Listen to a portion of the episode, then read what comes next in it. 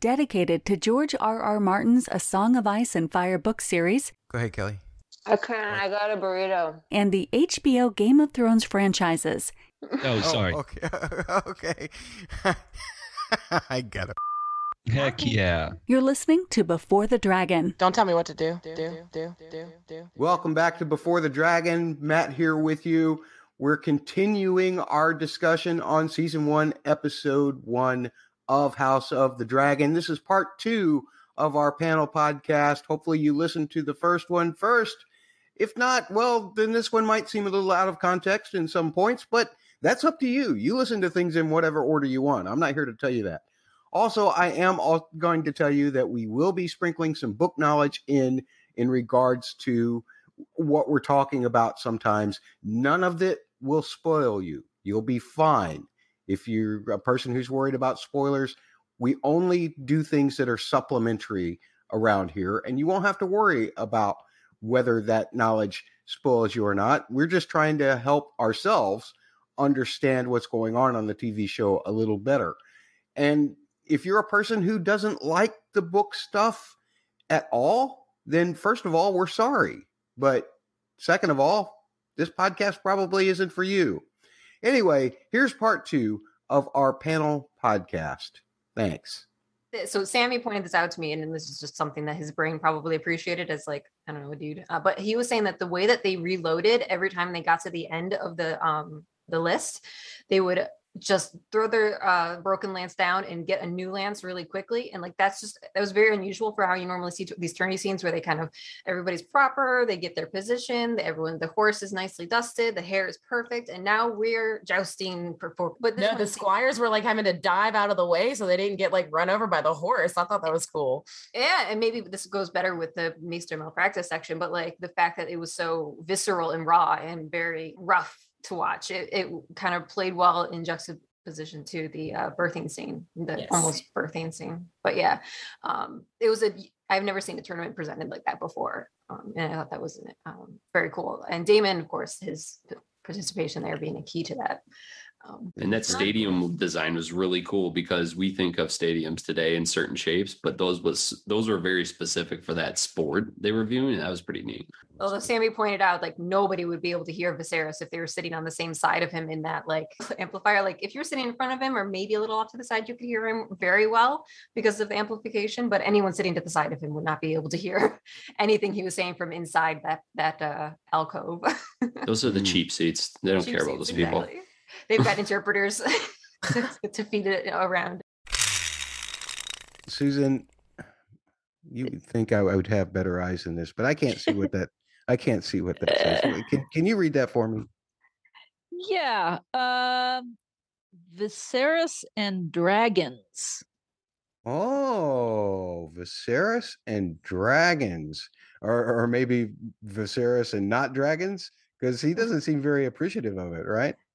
Right. Yeah. Yeah. I, I thought this was really interesting how they are positioning him, who is the king of the Targaryens, and how they are focusing that so much of their power is derived from their dragons. And yet he seems to have this very strange attitude towards them for a Targaryen.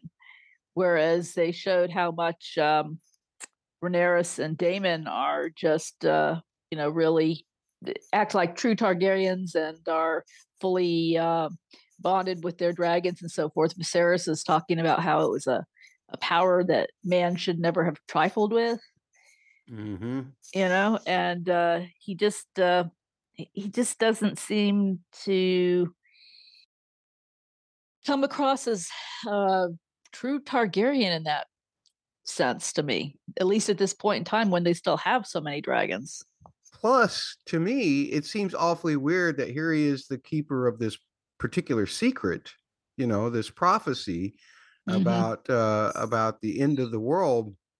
You would think that if he feels like his ancestor Aegon uh, needed to uh, come there in order to save the world, then he would want to know how to use the power that man shouldn't have trifled with in order to be able to defeat whatever's going to end the world. Um, so that seems just kind of like a, it- it's almost to me that he feels not able to um or maybe he is but he's just not acknowledging the fact that uh if he's going to fight the end of the world or if he's going to keep passing this secret down to whoever is going to fight the end of the world that dragons would be a key to doing that Right. Yeah. True. True. Yeah. So I I found it uh, very interesting and and quite uh, a contrast that they were setting up between how he uh, views uh, the dragons compared to both his brother and his daughter. I don't know. I don't know. I guess that would depend on on uh, what what exactly does a dragon smell like? What kind of uh, scent is it that people are appreciating or not appreciating yeah about it? Seems to be in in Rhaenyra's mother's and father's case, neither of them te- seem to like the smell of dragons. So it must be something that's uh, not too appealing. Maybe maybe they spent too much time in the in the dragon stables, uh, shoveling dragon stuff around. Yeah. Yeah. You know, you know what it reminded me of was um the uh, Lord of the Rings movie, The Two Towers, when um Saruman, uh, Wormtail has come to Saruman and he sell and he uh, walks in and he tells him, "You stink a horse." Yes, that was that was what came to my mind when I when I heard them talk to her about uh, her smelling like dragon. That's a nice call. I like that. Uh, that's a great comparison. What else about this? Anything?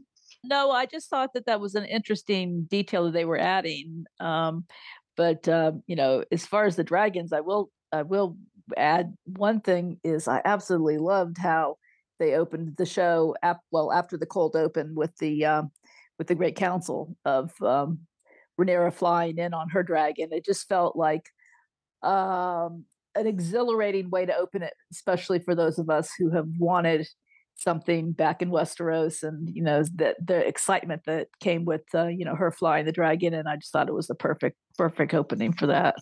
Right. And uh, as Kelly pointed out here, the the uh, the whole idea of the fact that the last time somebody on uh, in watching a television show saw a Targaryen on a dragon, uh, it wasn't a pretty sight that was going on under, underneath them. Whereas opposed to here, uh, King's Landing, despite having any kind of uh, maybe criminal problems, which any big city probably has, um, Mhm. looks a lot nicer than the last time we saw a dragon flying over it. Yes, truly, yeah, definitely big difference. Yeah. As far as the Daenerys connections, the the little text tribute, uh, how 172 years after Da- I watched the whole internet just go crazy over this. I, I mean, people are saying, "Oh, this was a nice tribute to Daenerys. I'm so happy that they did this," and the whole Song of Ice and Fire thing. And I've even got feedback on that. But the way I read it was, is like, look, you're going to see some Targa- Targaryens do some terrible things they've been doing this in their family line for a long time.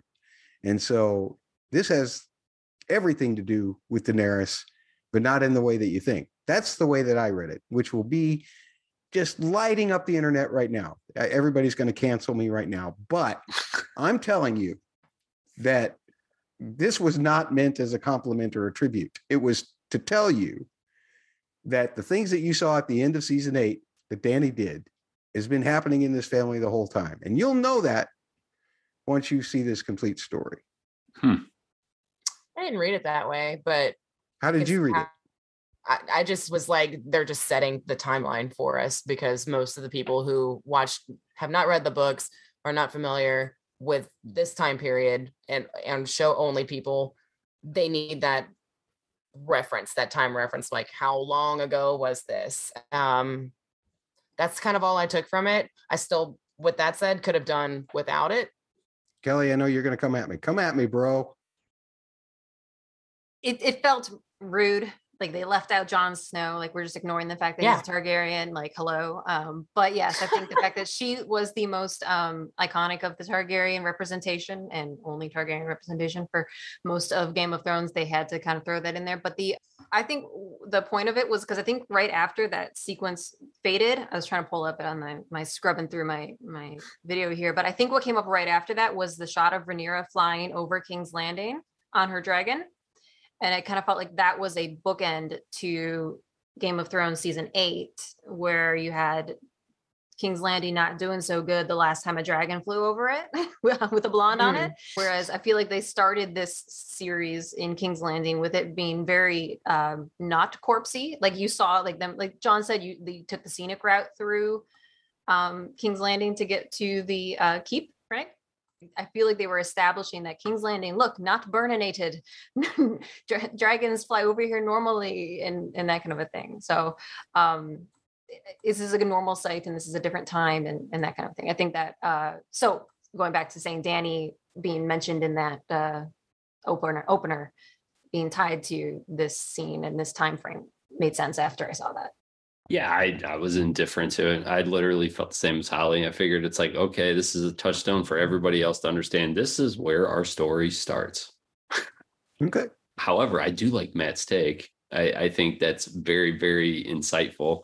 And I hope most viewers will eventually connect that dot because, like I told Matt, I think one of the preview episodes coming up to this, that I was actually rewatched everything again just cuz. And I have to say, like, the umpteenth time through, it actually tracks a lot better now that the initial saltiness is worn off.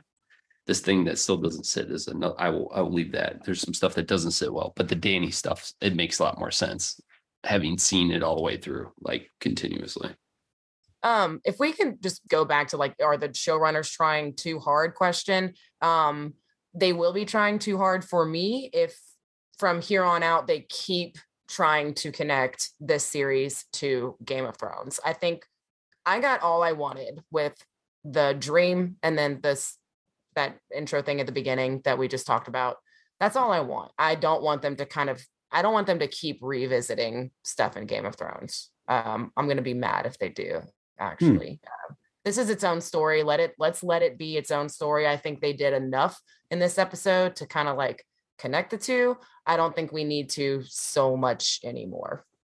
Matt, you mentioned uh, in your initial feedback about the Tyrion joke, though, and I had the exact same thought. I paused it and I said to Sammy, "I was like, this is totally the end of that joke." It's the end of that joke. I'm pretty yeah. sure that that's an Easter egg there. I totally agreed, and I thought it too. Independently, I had the same thought. So excellent. I'm glad that you thought of it independently as I did. That means maybe if you thought of it too, maybe I'm not crazy. Uh, then again, I didn't hear the initial reaction yet because I didn't have time. But are you talking about the the first time we like see Viserys and he's like talking? He's like saying, "Yeah, he's giving the punchline punch to a, joke. a joke." I was thinking, I wonder what that joke was, and you, you're right, Matt. I'm with you. I like that what does that say? Otto the pimp. I mean, what kind of a dad does that? Anybody? Can you help me here? Little Dad finger. high ambitions. Yep. There you go. Little finger. Also Tywin Lannister. Yes. Wow. Wow. So we're we're hitting on all of Kelly's character comparisons right now, uh, as well. Uh, I, it, it's atrocious to me. Um, it's atrocious to me, and I'm just going to go ahead and fold this in with it. But it's as atrocious to me as all of the lessons unlearned in regards to how we treat women on screen in sexual situations. And we'll justify it just the same way Dave and Dan did by saying, oh, it's the world, it's the patriarchal society, this world that we live in, that our characters live in. We must show it. No, you don't have to show it. You don't. Okay, I'm I'm off my soapbox. Sorry, but that just totally pissed me off. Yeah, he's definitely taking some autonomy away from her, like making her do this. And then he did sexualize her a little bit by making her put on her mom's outfit. And so that I think were the two kind of points against him here. But as far as like in the context of the time and in this fictional, you know, universe where this is like the best that he could hope for his daughter was to become, you know, to be in a position to you know marry the king someday you know put her put him you know in a place where he actually is open to her i guess or i don't know i think there's also not in the book this isn't in the show it wasn't mentioned at all but she did the same thing for Jaehaerys like she read yeah. Jaehaerys and comforted him so this was just a role that she had done before but he's just kind of preying on that a little bit by using it for you know, opportunity. Right. Well, I think one of the reasons why they they played it this way is simply because they've aged Alicent down so that her and Rhaenyra are sim- more similar in age. Um, so that they can be friends, so that they can create drama for other things that we've already seen in trailers. Okay. And it's Um, also he's also putting her in a position of high risk too after what he just saw happen to the queen. You know, so his his his concern for her well-being is obviously now forefront uh, where uh, Alicent is more empathetic like she tends to be taking care of Rhaenyra a little bit more and Rhaenyra is a little bit more rambunctious and obviously values her as a friend and and does eventually come down to you know appease her friend um every time almost every time that they kind of have a little bit of butting heads um where they frustrate each other like siblings almost. So it does seem like um if the it doesn't seem like it would be Alicent at this point, but who knows? We'll see how they frame it later. You know, if there's anybody right now that I'm looking at as um, a villain in this scenario, it would be him at this point in time. And, and I think it's interesting because I did listen to some actors' interviews where the actors were all asked, Who do you think is the villain this season? And several of them said Otto. Interesting. So, yeah. Yeah. Do you make the same comparisons that I've heard other people make of him with Tywin Lannister? a little bit um a little bit and actually um i was discussing this with my daughter who watched the first episode with me she's visiting me right now and uh she brought up that tywin would never have allowed uh, uh daemon to push his buttons like that the way that uh the way that Otto got uh, so upset about things. So, I mean, I can see a little bit of it there in terms of he's really wanting to promote his family, and there's the similarities, maybe even more for people that come to this from from the novels, knowing that Tywin was the hand to Aerys, um, and that while he was doing that, he brought his daughter Cersei to court with the idea of maybe trying to to um, you know propose a match between her and Rhaegar. Mhm. So you know, for all those reasons, there's definitely similarities, but I also think that there's significant differences too. Uh, significant deficiencies also Eh, would you put it core categorize it in that way Yeah, yeah, yeah. Like I said, he doesn't seem to be someone that has kind of the necessarily the cool, calculated cunning of of uh, uh, Tywin. He's he's shown that he's easily easily pushed, and uh, and he and he definitely shows his hand. You know, he he's pretty he's pretty open about his disdain for Daemon. So I think that it wouldn't be hard for somebody to to really pick up on on what his motivations are. it's hard to be sneaky when you're not very sneaky Right, right. Yeah, yeah. I've heard other people uh, can call him like a combination of of Tywin and Littlefinger, and Mm. again, I can see well they're looking at that for the manipulation factors and so forth, but I don't think that he shows the mastery that either of those two had for their roles. i'm with you there anything else on otto the pimp He's I don't dastardly. I don't trust him. all That's what I said about uh, Daemon and and Otto being projection projective of each other. Oh, okay. Yeah, some of the funnier scenes too was just Daemon picking on Otto. I don't remember if we talked about it very much, but um, from challenging his son in the tourney and then getting Alicent's favor, uh, just to kind of like rub it in Otto's face. I hmm I liked that. Um, and even the king telling um, King Viserys telling Otto to like settle down at the council meeting because like you know how my brother makes sport of guessing you. I, I I love that. That was that was good stuff. yes yes so oh my goodness it landed on general notes so anybody bring up a topic that they want to uh, and uh, john how about we start with you Oh, I mean, I can't let you get away with skipping over my CGI dragons. We got to talk about the CGI dragons. I want to start with a positive though. I like the dragon designs, but I wanted to hear what the ladies had to say because clearly I, I must have missed how much they loved them. Well- the way the, well, the way the looks and the faces were. Now, I- and Holly and Kelly, Kelly, I know you're our dragon expert around here, uh, even though you still won't acknowledge the the clear fact that Drogon was telling us in season five of Game of Thrones that Danny was going to do what she was going to do in season eight. Uh, he was trying to get away from that. Nonetheless, uh, what did you think of the CGI of the dragons? And uh, could you uh, give us some experience, some dragon experience here?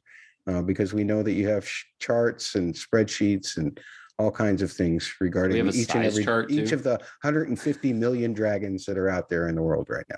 Matt posted one on on Twitter that I I found helpful in comparison to each other, but not to like a whale. Like that was a weird like addition that they had on there. Was like this is how big they are compared to like a blue whale, and I was like that doesn't seem right. Like, so the dragons compared to each other is was that picture, and that was good. Um, but yeah, no, we had the three dragons here today in this episode with Syrax, uh, Caraxes, and then Rip uh, Balerian's head. Um, was there? Who's the third? was- That's where I was too. I was like, wait, we saw three. No, no, no. But so we their heads. So I think Balerion's head looks distinctly different than the others' heads, but um, I think it kept his his head from the original series. So the the two the design of these two is interesting. Like they had like tighter back legs. Um, and I read that article, Matt, that you posted that was interesting about how they chose to design these two different styles of dragons. Like one's more based off of like a a wolf, I think they said. And like um we'll bring it back up and we can go more into dragons later, but like they had just different uh animals that they were basing the um dragon shapes off of. So think the there's gonna be more shape- styles. Yeah. Mm-hmm. That's true. That's true too. Yeah, the backs were, were definitely different from what I remembered seeing. But I didn't notice anything bad about the CGI. But that's not my area of expertise, so that doesn't where my eye doesn't get drawn to that. Plus, I watch like a lot of video games, so um, I'm just used to seeing how video games look, and I'm like, this looks really good, you know.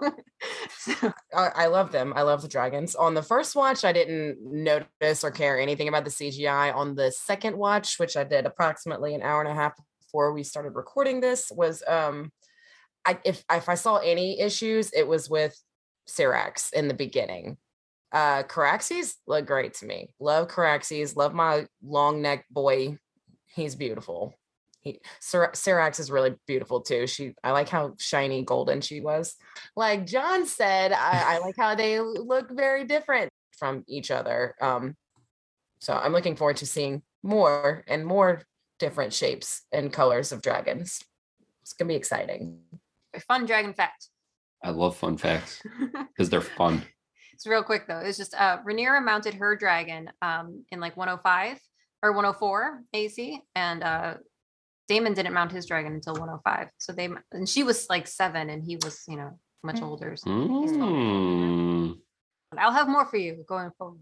Well, I have one more dragon adjacent comment. Um, and I loved that both Queen Aemma and King Viserys mentioned like the smell. They could smell the dragons yeah. on Rhaenyra, uh, or yeah, on Rhaenyra because it just made it made them feel more real, and it just it just made it more believable for me for some reason. I don't. I loved that. I. I. It was just a little detail, and it's not like a smell that we. It's not a sense that we get to experience, but seeing them sense and smell the dragon just made it i don't know it was it was impactful it was such a couple of little lines that just like made them feel really real to me i like that All right, quick opinion poll between us. Is it a Tar- Targaryen trait to be able to smell the dragon on somebody else? Ooh. Mm-hmm. Or is it just the fact that everybody else can smell it, but they're too scared to say anything? Kelly. I think everybody can smell them. I think it's like horses. Yeah. So everybody else is just too scared to say anything about it. Only the Targaryens can say stuff about that to each other. yeah, exactly. Holly. uh i say uh, the others are too polite to say anything about it they're not they don't have to be scared they're just being polite Okay. John. I, oh, it's definitely. I, I'm not saying nothing about what dragons smell like because I don't want to get my ass uh, fired up. You know what I'm saying? Yeah. Yeah. I don't, I don't want to be on the receiving end of one of those dragons that I'm saying smells. Um, it's Targaryen superpower. I, I mean, that's a cool idea. But I mean, when when they were talking about that in the show, and the fact that Holly brought it up is a very great point because I mean, we we all we have all met a cat lady, but we never saw their cats. You know what I'm saying? hmm before the show started, we heard a bit from uh, the uh, the showrunners, the people that were putting this whole thing together, that we were not going to get a lot of gratuitous sex and violence on here. That it was going to be a little bit different than uh, what we were maybe used to in the previous shows. And I don't know that they uh, gave us that, lived up to that in this first uh, first show in any way, first episode. Um, so yeah, it seemed like it was so gratuitous, but um, and, and between between uh, Daemon and the gold cloaks, and then the violence with the uh, the joust and the birthing scene, um, I was having to look away from the screen quite a bit. I'll have to say that. Yeah. Um, I did though. Going back and rewatching it, I focused a little bit on maybe why they were doing that.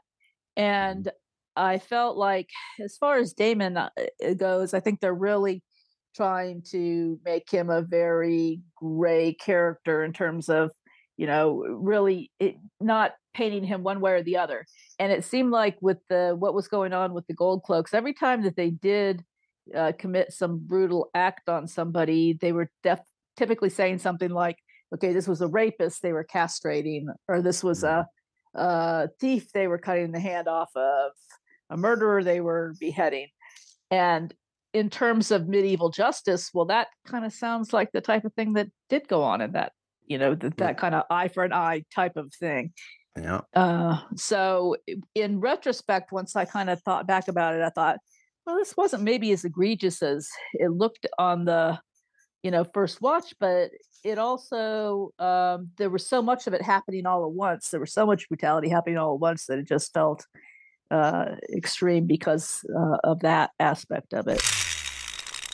Oh, the the writing on that is so small I can't read it. Susan, can you can you possibly see what's written on the wheel there? Is it does it say the the show's focus on Valyria? Oh, okay. Yeah. What do you want to say about that? Uh I find this is a really interesting angle that they're going for here. I mean, we're seeing uh, quite a few things that are relating the Targaryens to their roots in a way that I didn't know that they were going to get uh, into this so much or so specifically. Um, and I'm curious why they chose to go in this direction. Maybe because it's so much earlier in the reign that they're closer to the time that they came from Valyria. Maybe they're doing it for setup because they want to be able to consider doing another show about Valyria. Mm. That would be a cool show. Then they could just make all sorts of crazy stuff up. Well, they have a miniature for it now because Viserys is evidently building a model of it in his in his room. Did anybody catch catch that? That was what that was. I don't think it pointed out specifically in the episode, but uh, there's been plenty of promotional material about what it is. Okay. Sammy had no idea either, and I was like, "That's so vague. What are they building?" right? Yeah, I had no I clue. Know. I had no idea. I really liked both the uh, the Valyrian language being spoken as much as it did, and that huge model that um, uh, Viserys had in his room, that model of the of Valyria, um, and then also just you know all the details like uh, the the uh, dragon keepers and how they all spoke Valyria and so forth yeah. yeah. that was something that was really interesting to me in fact i brought it up in the initial reaction podcast was that uh, obviously uh, we learned even from game of thrones the television show that dragons understand valyrian although I'm not understand I'm not sure how I understand how they know valyrian from the time that they're born. But regardless of that, uh, having these dragon keepers speak in valyrian and I picked up one of the words uh, that was used twice and that was all. It sounded almost kind of like Dohaeris. Uh, it wasn't said exactly that way. It was said like Dohaeris. Uh, it, it wasn't said in the same way that we say Valar Dohaeris, where we mean all men must serve. But I was wondering if it was kind of a way for the dragon to uh, to tell the dragon to to calm down, to uh, obey uh, the commands that were coming, because it said like Dohaeris Nayot, and uh, as soon as he said Nayot, then the dragon started going inside. So I thought it was kind of like, listen to my words or, or heed my words and go inside. Uh, yeah, yeah. I noticed that that one word sounded a little bit more familiar than any any of the other ones too. So yeah, it's interesting. Yeah. Uh, so as far as the Valyrian stuff goes, where are we at with the idea that they are setting up uh, another show? Uh, could it be tied in to just to the, the Yi Ti show. Just would the would the Valyrian Empire be around? I well, Yi Ti's an ancient country, right? So uh it I guess it Valyrian anytime Valyrian was around or Valyria was around, then Yi Ti would still be in existence as well. Yeah, yeah, and um, and I don't know whether this makes any difference or not, but I, I think they've talked about the ET show being possibly uh animated show. Right. Which would make it a lot easier to to go back and create the Doom. Although now they have a life, uh, they have a really good miniature that they can use as soon as as soon as Viserys finishes this model. Uh, Right. He's still working on it, but yeah, Yeah, that thing looks great. I'm want to, I'd, I'd love to be able to, you know, look at it really closely and check out all the details and everything. I think that uh, it is an interesting take, and we even have the additional um, aspect of um, Daemon giving uh, Rhaenyra the Valyrian necklace too. So I just, uh, yeah, I think that they are definitely putting a big focus on how the Targaryens uh you know what what their ancestry is and maybe how that sets them apart from from other people okay, that sounds reasonable. And I I enjoyed all of the inclusion of uh, how many different we saw. Uh, Daemon's sword, which is Valyrian steel. We saw Viserys' sword, which is also Valyrian steel, and then they uh, have necklaces as well made of Valyrian steel. Oh, and the cat's paw dagger. So Right. it was all there this week.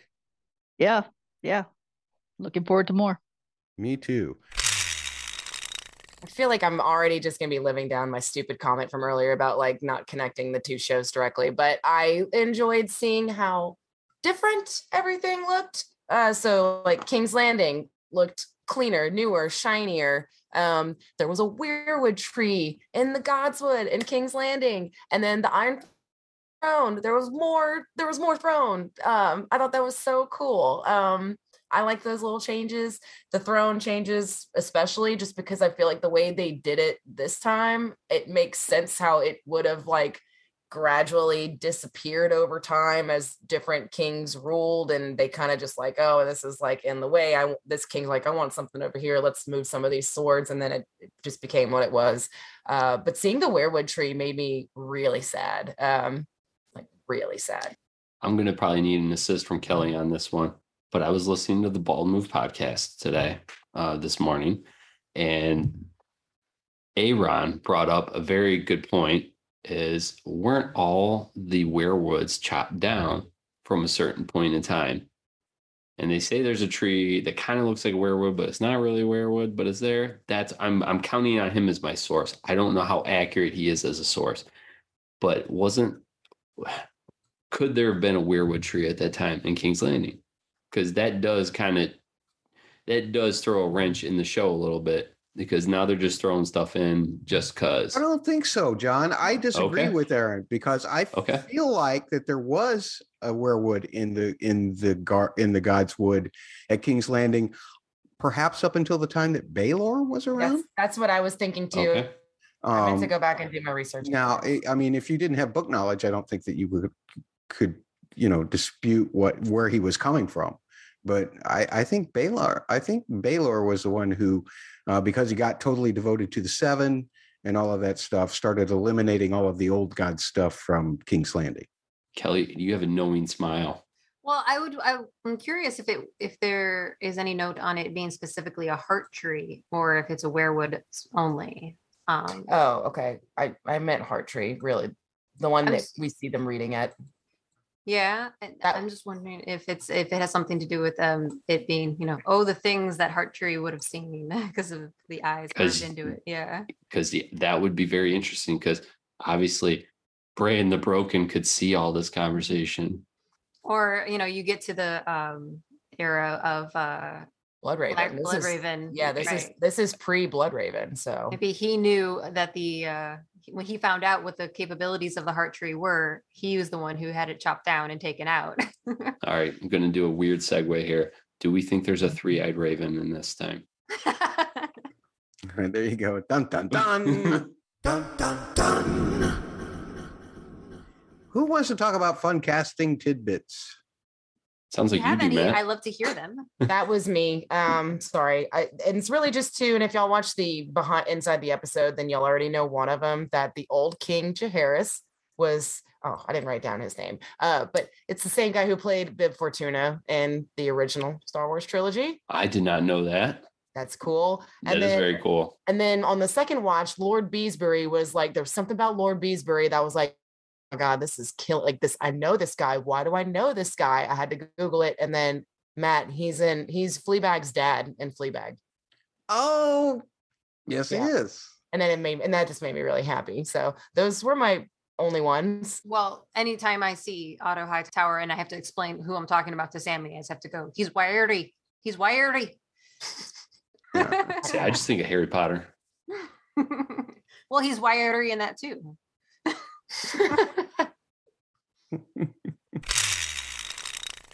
The intro that was promised.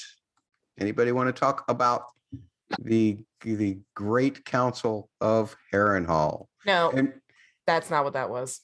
oh, That was for like the intro. I'm like ready for the, like the music. the Oh. Dun, dun, dun, dun, dun, dun, That's what I dun, wanted dun. to but, talk but with about. but with Yeah. different music hopefully this time like not nothing against that music but again i want this to be a different show i want slightly different music i don't Yeah. care if we use like a lot of the same themes that's fine but i want a brand new intro song They'll bring Vanilla Ice in and it'll be like dun dun dun dun dun dun dun.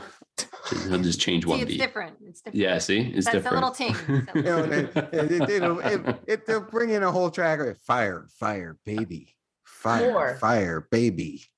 i will accept it if they do the original theme but all in piano that's Okay.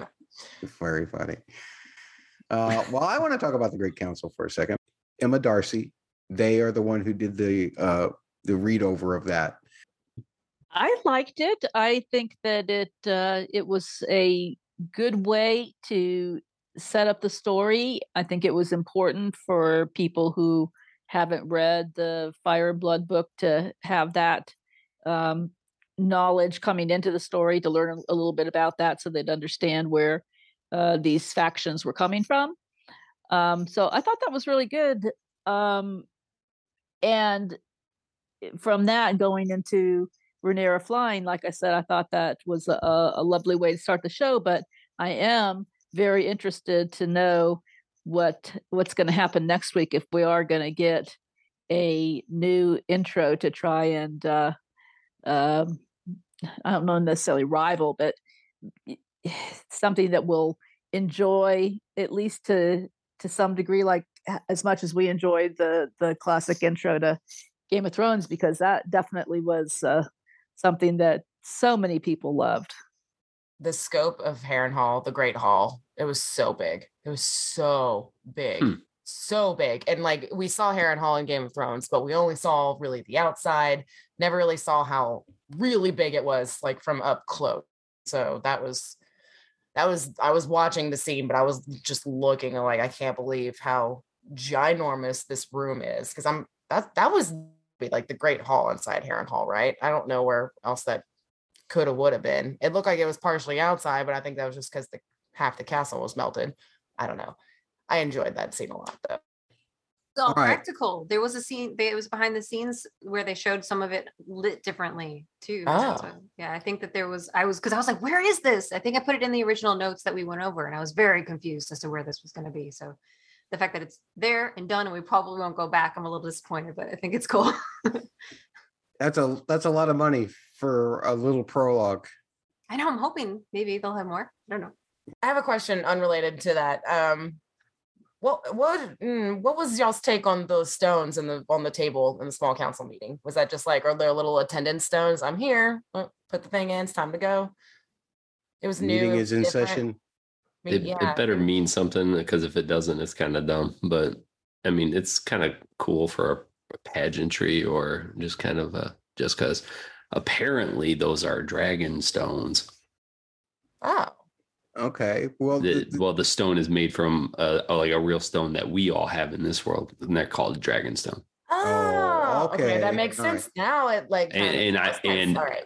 I can't take credit for knowing it. I heard it on Bald Move, so okay. Well, here here's my take on it, Holly. uh, like it's the take that you didn't ask for. But I think it's used for voting.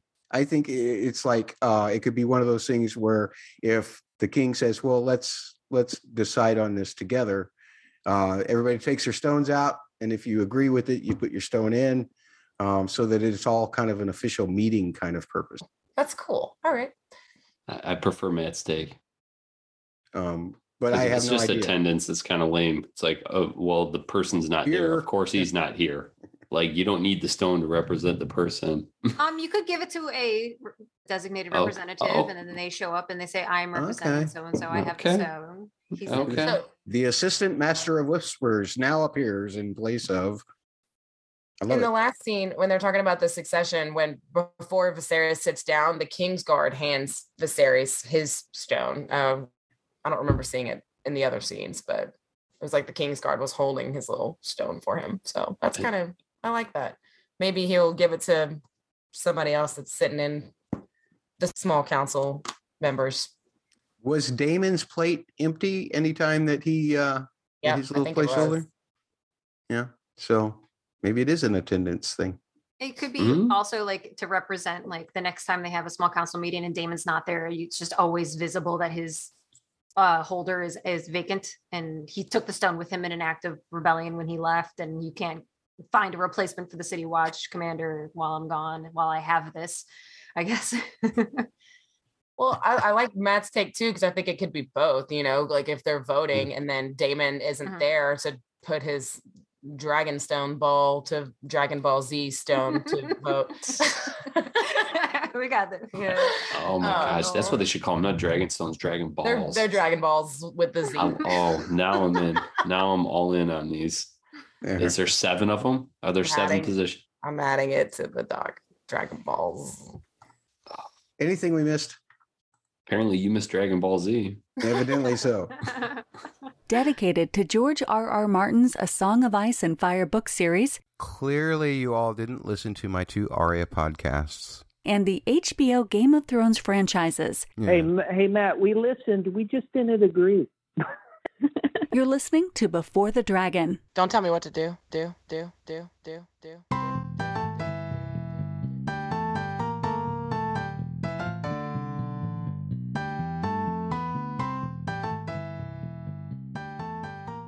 Yes, folks, I'm sorry. Um, I know that uh, many of our panelists dread this particular segment. It's the oldest segment that I have in my podcasting career, and I just can't let it go. Evidently, neither can our listeners. Uh, I did put a poll out asking if people wanted it or not, and I got an overwhelming response that yes, they did want it, probably just to see our panelists suffer in this manner where they have to uh, try to come up with a three word description of an episode. Now, it doesn't have to be the entire episode, people. You don't have to do it just for the entire episode. You can just pick your favorite part or maybe even your least favorite part and just describe that part in three words. I'm not picky about it. I just want three words. I don't want seven words disguised as three with dashes and hashtags and words run together. Don't want any of that stuff. I just want three simple words to describe this episode. Kelly's got some. What do you got, Kelly? patience for power the uh, line that otto said at the end that the gods have yet to create a man who has the patience for power Love it. Holly, what do you got? Okay, I'm proud of mine today. It actually didn't come up in the podcast at all, and I'm really surprised. Sex offender scrotumless. Yeah, I didn't see this that scene with when they were the gold cloaks that they. Yeah, okay, you're laughing. You looked confused. I'm sorry. took a second took a second but I was like- remembered I'm sorry, Matt. If you have to, you shouldn't have to believe this, but No, was I don't think I got it. when I was watching it, I was like, those are balls. it's like I couldn't believe it. I couldn't believe they showed that. It was great. I loved it. glad you recognized it i had to ask sammy i'm like what are they doing and then they showed it and i was like i still don't know what they did it was very confusing gentlemen did you have problems recognizing what happened in that scene No. no It was a little painful uh, Mm. to watch. Uh, all right, John, what are your three words? Oh man, I I got three letters. C G I. Oh, Hey, what's funny is those three letters stand for three different words too. Yeah, computer generated. What? Images. Uh, Images. Im- there you go. Yeah. Excellent. Computer gener- generated images, as in uh, another set of three words. I hate them. Uh, so there you go. Uh, my three words were uh, tragedy already afoot because we saw lots of tragedy in this particular episode. Uh, and I stole it from the trailer. Uh, war is afoot uh, was the phrase that was in the trailer. So I just uh, stole it and repurposed it for this specific episode. Turn to you, Susan. Do you have three words for this first episode of House of the Dragon, Heirs of the Dragon? Sure. My three words for this week are Daemon is misunderstood. Oh, Daemon is misunderstood. You're going to have to explain that one a little bit. um, well, because I think that his brother, again, even though Otto maybe isn't the greatest manipulator, I think he's doing a fairly good job of manipulating Viserys. Mm. And so I think that, you know, some of the um, tension that is boiling up between the brothers is being promoted by Otto. And I think that what they did, they did a really interesting thing with that whole heir for the day bit because we know that that book would often pose two or three different scenarios or um, ideas about how things happened. And in this particular circumstance, they never showed us him actually saying that. And what they did show us, he was kind of despondent sitting there Sorry. before he he stood up and talked. So I don't know that what he said that he said in some sort of uh, triumphant or uh, you know way to really try and, and mock or make fun of the situation. He may have been saying it, uh, you know, in, with the sympathy that he was feeling for his brother. But I think it was you know kind of taken out of context. So Interesting. I'm gonna I'm gonna I'm gonna take a different twist on this. I'm gonna say that because Otto said he had three separate accounts of it Uh-huh. happening, that that was a Uh-huh. nod to the fact that no matter what account you believe when you're reading the book, this happened. Uh, although- ah, but maybe again, it's Otto, so you don't know how competent that actually is. right, right. It seemed like Mysaria was the one who was really uh, kind of celebrating and promoting the fact that Daemon was still the heir to his brother more than he Mhm. was. Mhm. You know, so there was that, and then when Viserys confronted him, you know, I think that part of what Daemon said to him was very true in terms of, you know, as his brother that he would want to try and help him and protect him from people that are trying to use him. So for I, I think there's a lot of reasons that at this point in time, Daemon is misunderstood by various people. Nice way to wrap that one up. That's great. Denise on Twitter says, sweeping, masterful, brilliant. And also adds, I want to be a dragon keeper. I want to cosplay in Daemon's jousting armor.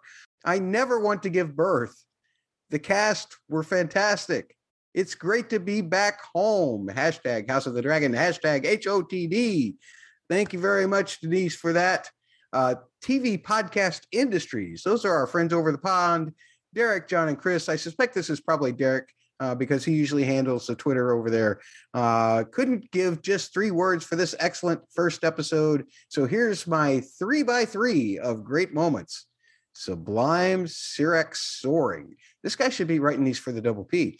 Uh, dastardly doctor drama and vulnerable Viserys vindictiveness. Ooh, very good, Derek or John or Chris, whichever one of the three of you wrote that. I appreciate it. It sounds great. And finally, uh, live like you're dying Too uh, writes in uh, Bleep season eight.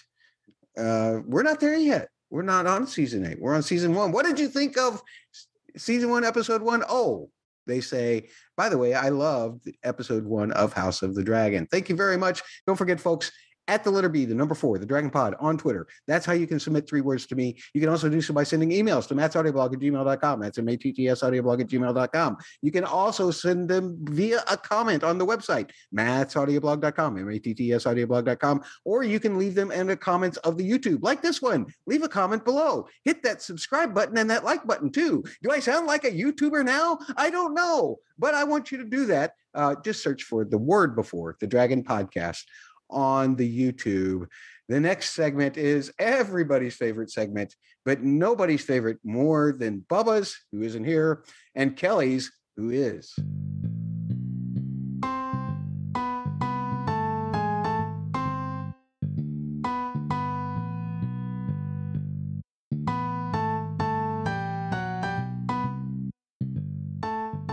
Brothel of the Week. Now, this is the episode or the part of the episode in the podcast where you submit to us what you thought was the best coupling of the episode. And I don't mean two people. I mean, you could have picked out any two people from that brothel scene and just made them brothel mates because they all seem to be brothel mates at the same time. But that's not what I'm talking about. I'm talking about whatever you feel makes the best coupling. And there are lots of great couplings that you can do. You can do a coupling between a person and an object, and a person and a concept, a person and a dragon We've got dragons that we can couple things with now, and not in that way. Stop thinking that way. But what we want to do is just tell you that we think that your couplings are going to be better than ours because I'm not very good at it. Um, Holly hates it. John could care less. Uh, Kelly's really good at those. Nobody will be better than Kelly's uh, or Bubba's. They're the two that tend to do these very well. At any rate, let's get to John's first. John, who are your brothel mates this week as I've run completely out of breath? Oh, I think everybody wants to see Daemon and uh, Sir Criston Cole hug it out. Oh, I like that one. That's they they did make for a, a, a beautiful couple in terms of uh, having a battle, a little mini battle in the list. That was great. I loved it. How about you, Holly? Um, only because we won't see her anymore. I uh, put Aemma and Rhaenyra together, mother daughter. Oh. Bond has gone forever now. Oh man, that peace. I wore my Arryn socks to work, my house Arryn socks to work today to honor to honor her, good queen Aemma. Wow, that was so emotional for me. Uh, that was that was a really tough scene for me to see her go, but I, it was helped to be set up Holly by the fact that that was a really nice mother daughter scene between the two of them when she came in uh, before she went to go see dad at the council. So I, I love that. That was great. Uh, good call, Kelly. Kelly, there's no there's no pressure. There's no expectation here, but you're going to give the best brothel mates of the week of anybody, right? Obviously, and and I did spoil mine earlier. It's uh the the couple Ray Rhaenys and Corlys. I think they're just bomb ass couple, and they are going to be doing some big things. Um, I shared an image, and if you haven't looked up King Ezekiel and Carol, look them up. They are. I, I you know what? I'm gonna make King Ezekiel and Carol my brothel mates of the week. That's what I'm gonna do because I love them so much, and I'm really just uh, projecting my own appreciation of those characters onto these. I'll be I'll be I'm going to be self reflective and realize that that's what I'm doing because that's what this episode is about. this was Pee Wee's Playhouse. Today's word would be projection.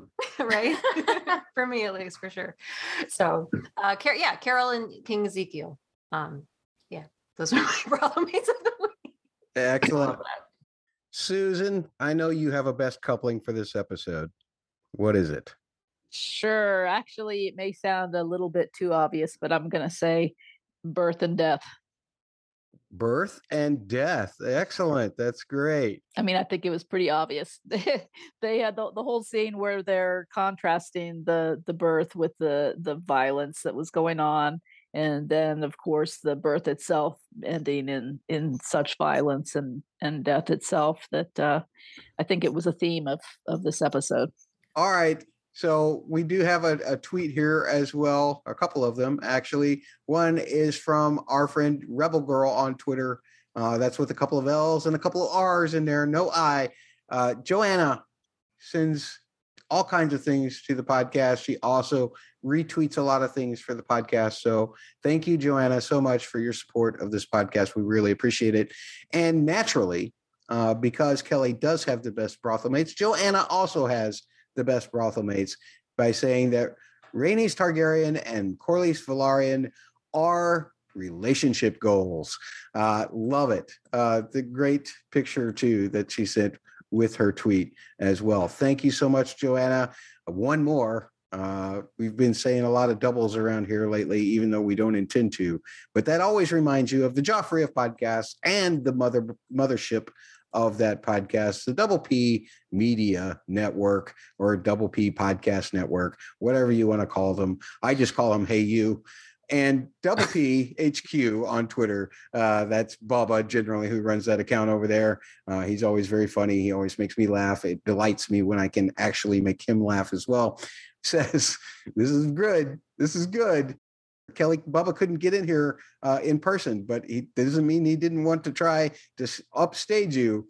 Alicent and her mother's dress as the best coupling of the week.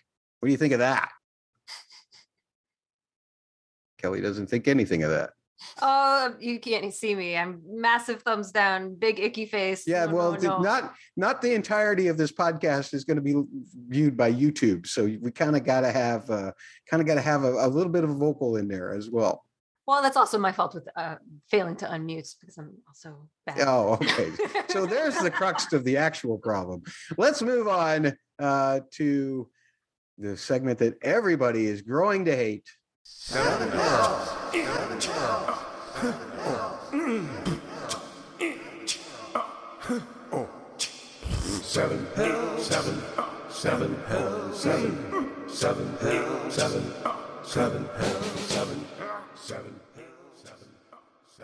All right, this is where we draw numbers which will match to a character each and every time. If that character has to uh, cuss or say a dragon's name, if they happen to do that, then we get punished by it. Here we go. Holly, here is your number. Your number is 13. Lucky 13. Lucky 13. Sir Harwin Breakbone Strong. I don't have any IMDb information for you. They're updating it each week, so it's kind of useless to have it. Uh, do you want to keep that character? You can throw you can throw back once. Which strong is on, remind me which strong is on the council right now? I think it's Lyonel Strong who is on the council right now. Oh, pretty, pretty hair, man. You had very pretty hair. I'll keep it. Keeping it? Yeah. Okay. Holly is keeping Sir Harwin Breakbone Strong.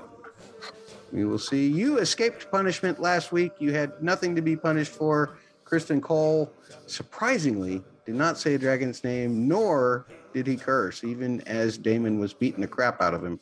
That was in the list. surprising. Okay. And well, you had to make me laugh that hard when I was eating a burrito. I mean, come on, man. Really, a burrito again with the burrito. Every Always. time with you, it's a burrito. Always a burrito. She's in California, dude. That's all they eat out there.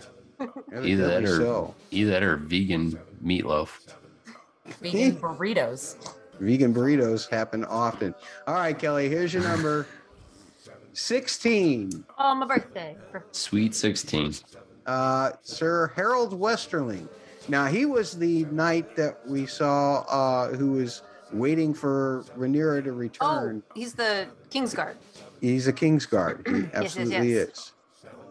He won't say a cuss. He won't do that to me. He's probably not going to say a word the whole You don't think he's gonna? You don't think he's gonna cut? Well, he said several words in the first episode. He, Oh, he was that Kingsguard? Okay, He was got that it. yeah, he may have even said the dragon's name. Um, I don't remember though. Okay, so you're keeping him or throwing him back? I get one throwback ever or one throwback. No, you get one throwback each week. And it's if he says a cuss or a dragon name. If he cusses or says his dragon's name. I'll keep him. I've, I already got my like extra unnamed extra last week. Like that was pretty lucky. I might just get like I'll get like Rhaenyra if I roll again. Kelly has taken Sir Harold Westerling, Knight of the Kingsguard. Um, not the head of the Kingsguard, but strong silent type, my man. The strong silent type. all right. Time for John to draw his number. Oh, You're- man. are Spin you that ready? wheel. Spin right, it. spin it. 10. 10. It's a 10. Uh, Otto Otto. Hightower. Oh yeah, might be in That's a toughie. He might say a dragon's name. I don't know if he'll curse. He doesn't strike me as a man that would curse. Yeah, he's but you remember- uptight. Remember your definition of cursing, though. Well, he can say others take you or seven hells or something like that. Oh, okay. as well all as the Carlin words. Well, I'll be the only one to throw him back. You're gonna throw him back. Excellent. I like a, a Well, well they always with say fight never. If you can get a second shot at it, you're always supposed to go twice. All right, here we go. Three. uh oh. Three Oh is Oh no. Alicent Hightower. I think you're safe. I like it. unless she I says like a this. dragon name. I If like this. You may say I'm a good. dragon's name. So I'm good. You're, you're stuck with it. Uh, so I'm there we go. I'm And content. Wear it, Rhaenyra. Oh, oh, oh! You're You might want to go back to your sheet and put me down for Otto. All right. Susan, we're about to draw your number. Are you ready? As we know, you're paying a punishment uh, next week, just like I'm paying a punishment next week uh, for our drawings from the first week. So everything's going to be staggered, but are you ready to face the music this time? Sure. Sure, she says. 32. Usually being in the 30s is a pretty good sign. Let's see what we got here. 32 is Sir Vaemond Velaryon. I don't know that we'll even see him in the episode next time around. Hmm, that'll be interesting. But you know what? I have a feeling that we are gonna go to um, Driftmark next time. Oh, really? All right. well, So I know you- that we're gonna spend a lot of time there that we've heard, and since we didn't see it at all this episode, I think the likelihood we could see it next episode is grows. So maybe we will see him. We'll have to All right. see. So the question is, do you think he'll say a dragon's name? Do you think that he'll cuss? And if you do, to avoid punishment, you might want to throw him back. But so do you want to keep him or do you want to throw him back and try for one more try? I'm gonna keep him. You're gonna keep him. All right. Susan has selected Sir Vaymon, and you are in there. So we won't know until this week's episode airs whether you'll be punished yet again. But uh, if you are, uh, it won't hurt too bad. I promise. And which punishment are you going to be doing next week? I have to look at that Patch- list again. Patch face? Oh, patch faces next week. Yeah, yeah. Uh, do I need to pick the next one, or do no, I wait until not unless you find get punished. Not unless Uh, you get punished, because that way, it, uh, you know, they're all open for everybody else, uh, except for me, who claimed two, which was unfair, completely unfair. it's my game, uh, so I claim, I claim, and I claim, tried to claim two of the worst ones, like the whole eating chicken the whole time, and I've also claimed lemon cakes, lemon cakes, which is. Uh, I have to bite. I have to completely eat a slice of lemon every ten minutes during a podcast. Ugh. okay. Yeah, it's not going to be pleasant. And then my number is number one. Oh my Oh. god. Targaryen retainer. I don't like Targaryen retainers because I can't tell what they are. Yeah, who even was? Uh, they're not credited in the episode properly enough to, for me to know if they have a dragon name in them. Here we go. I'm drawing a new number 19. Lyonel Strong. I think he was the Kingsguard member. I have to take it. So there we go. But this is Lord Lyonel Strong. So he's not a king's. You mean small council? Small council, yeah. Oh, okay. Yeah, he's on the King's Council, I meant. Okay, so we are set for our seven Hells picks this time around.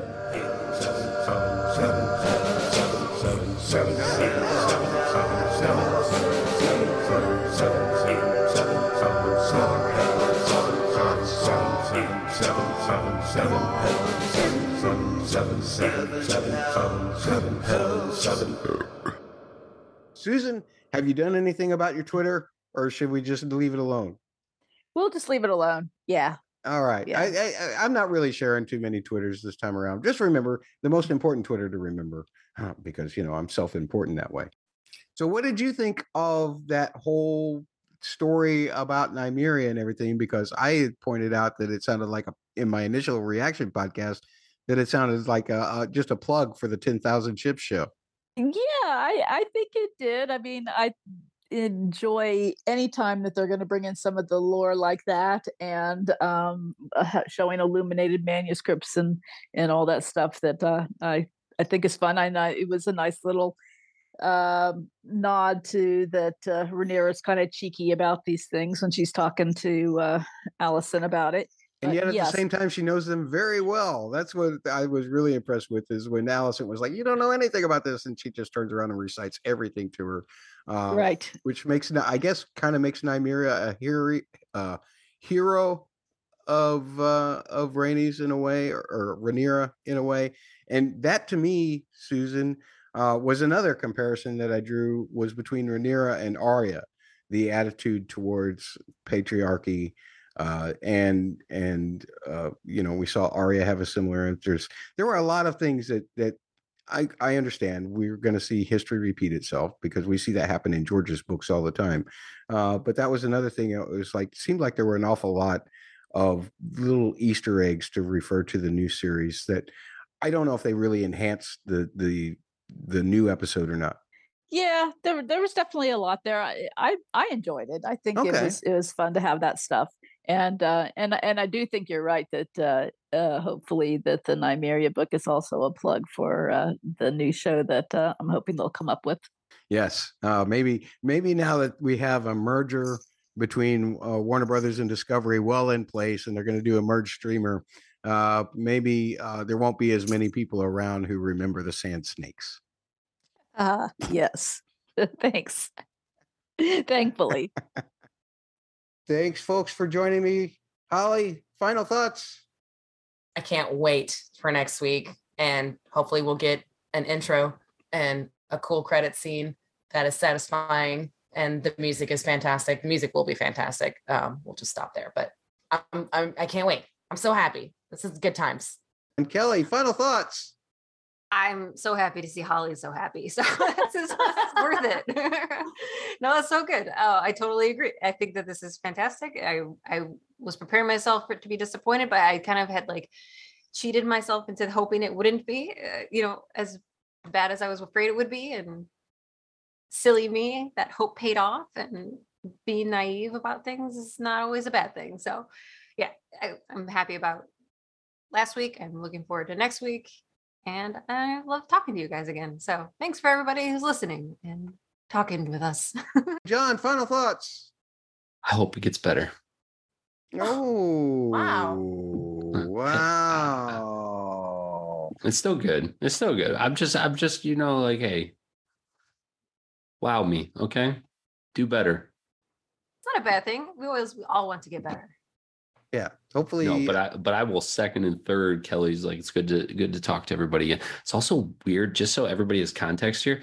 Like, we used to be on the phone when we first started doing these things, and now we can see each other. So like, we're in each other's spaces, and it's kind of weird but nice. I'm just Back in my day, we used to call in to talk show, and we used a wall phone, and we. I mean, we could- we- kinds of gravel